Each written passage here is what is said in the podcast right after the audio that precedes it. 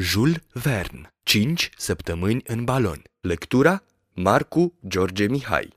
Aceasta este o înregistrare Cărțiaudio.eu. Pentru mai multe informații sau dacă dorești să te oferi voluntar, vizitează www.cărțiaudio.eu. Toate înregistrările Cărțiaudio.eu sunt din domeniul public. Capitolul 4. Explorări africane. Barth, Richardson, Overweg, Verne, Brun Rollet, Penny, Andrea de Bono, Miani, Guillaume Lejean, Bruce, Krapf și Rebman, Maison, Rocher, Barton Speak. Calea aeriană pe care doctorul Ferguson dorea să o urmeze nu a fost aleasă la întâmplare. Stabilirea punctului de plecare a fost o chestiune serios studiată, iar hotărârea de a-și lua zborul din Zanzibar nu fusese luată înainte de a se examina toate posibilitățile. Această insulă, situată aproape de coasta orientală a Africii, se afla la 6 grade latitudine sudică, adică la 430 de mile geografice sub ecuator. Din această insulă pornise ultima expediție trimisă spre Marile Lacuri pentru a descoperi descoperi izvoarele Nilului. Dar este bine, în același timp, să arătăm care sunt explorările pe care doctorul Ferguson spera să le pună în corelație între ele. Erau în special două mai importante, cea a doctorului Barth din 1849 și cea a locotenenților Burton și Speak din 1858. Doctorul Barth era un hamburghez care obținuse pentru compatriotul său Overweg permisiunea de a se alătura expediției englezului Richardson.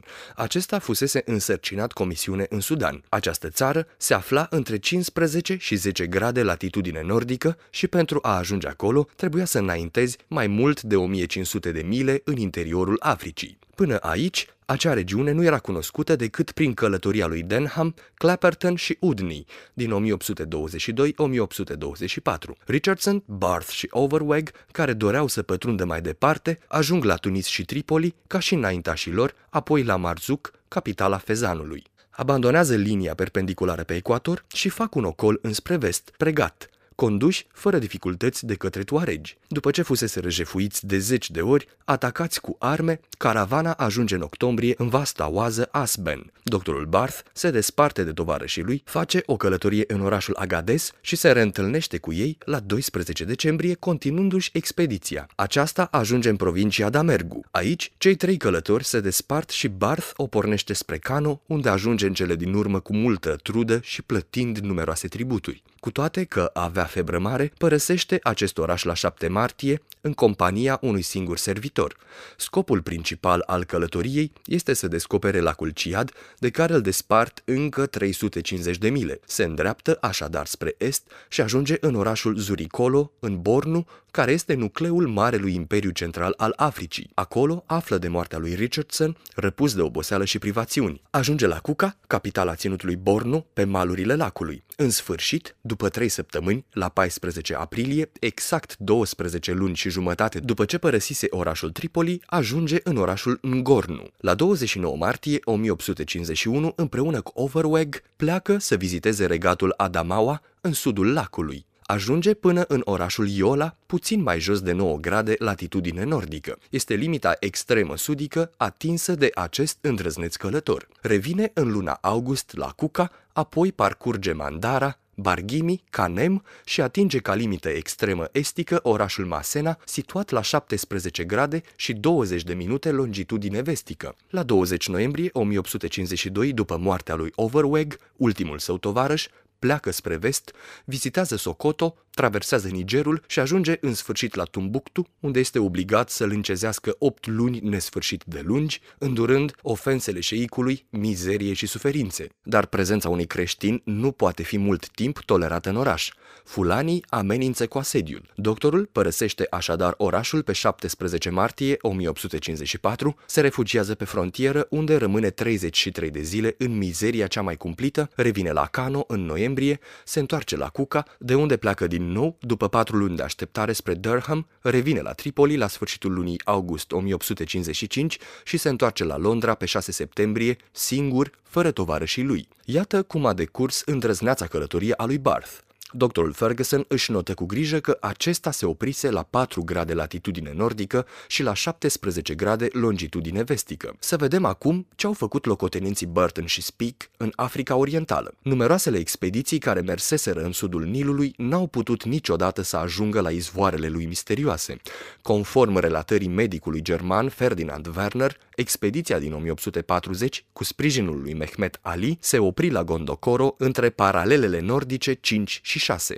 În 1855, Brun Rollet, un francez din Savoia, numit consul al Sardiniei în Sudanul Oriental, în locul lui Vodii, care murise de curând, pleacă din Khartoum și sub numele de Iocub, negustor de gumă și fildeș, ajunse în Belenia, dincolo de 4 grade latitudine nordică și se întoarse bolnav la Khartoum, unde și moare în 1857. Nici doctorul Penny, șeful serviciului medical egiptean, care ajunge cu un grad mai jos de Gondokoro pe un mic vas cu aburi și revine să moară de epuizare la Khartoum, nici venețialul Miani, care, ocolind cascadele situate la sud de Gondokoro, ajunge la paralela 2, nici negustorul maltez Andrea de Bono, care ajunge mai departe de Nil, n-au putut să treacă de limita ce se dovedește de netrecut. În 1859, Guillaume Le Jean, însărcinat comisiune de către guvernul francez, se duse la Khartoum, prin Marea Roșie, se îmbarcă pe Nil cu un echipaj de 21 de oameni și 20 de soldați, dar fără să poată să depășească Gondokoro,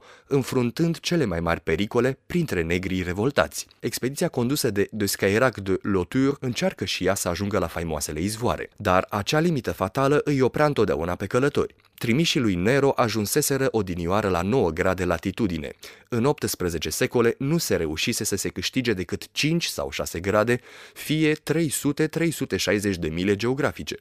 Mai mulți călători încercaseră să ajungă la izvoarele Nilului, plecând de pe coasta orientală a Africii. Din 1768 și până în 1772, scoțianul Bruce, plecat din Massawa, port în Abisinia, parcurge Tigre, vizitează minele de la Axum, vede izvoarele Nilului acolo unde nu erau de fapt și nu obține deci niciun rezultat serios. În 1844, doctorul Krapf, misionar anglican, fondă un așezământ religios la Mombaz pe coasta Zanguebarului și descoperi, împreună cu reverendul Relman, doi munți la 300 de mile de coastă. Este vorba de munții Kilimanjaro și Kenya, pe care Höglin și Thornton îi urcaseră în mare parte altă dată. În 1845, francezul Maison debarca singur la Bagamayo, în fața Zanzibarului, și ajungea până la Deje la Mora, unde șeful tribului l-a omorât în chinuri îngrozitoare. În 1859, în luna august, tânărul călător Roche din Hamburg, plecat cu o caravană de negustori arabi, ajunge la lacul Niasa, unde este asasinat în somn. În sfârșit, în 1857, locotenenții Burton și Speak, ofițeri ai armatei Bengalului, au fost trimiși de Societatea de Geografie din Londra pentru a explora marile lacuri. Pe 17 iunie, părăsiră Zanzibarul și se îndreptară spre vest. După patru luni de suferință de nedescris, cu bagajele furate, cu hamalii omorâți, ajung la Kazeh, locul de întâlnire al traficanților și caravanelor. Erau în inima ținutului Luna. Aici culeseră informații prețioase despre obiceiurile, forma de guvernare, religia, fauna și flora țării. Apoi se îndreptară spre lacul Tanganica, primul dintre marile lacuri situat între 3 și 8 grade latitudine sudică. Ajunseră acolo la 14 februarie 1858 și vizitară diferitele populații ce locuiau pe malul lacului, majoritatea canibali. Plecară pe 26 mai și se întoarseră la Kazeh pe 20 iunie. Aici Burton, care era epuizat și bolnav, rămase câteva luni.